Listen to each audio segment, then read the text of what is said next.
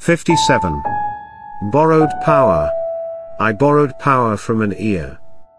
To form our shared thoughts, voice, and idea.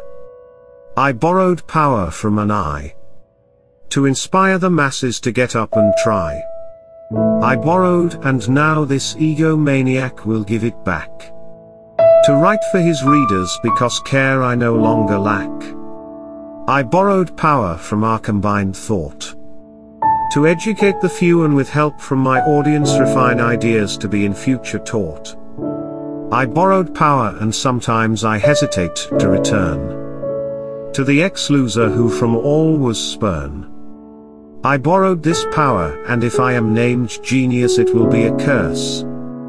For you see without you no line could be seen there would be no verse. I borrowed this power sometimes I think I stole.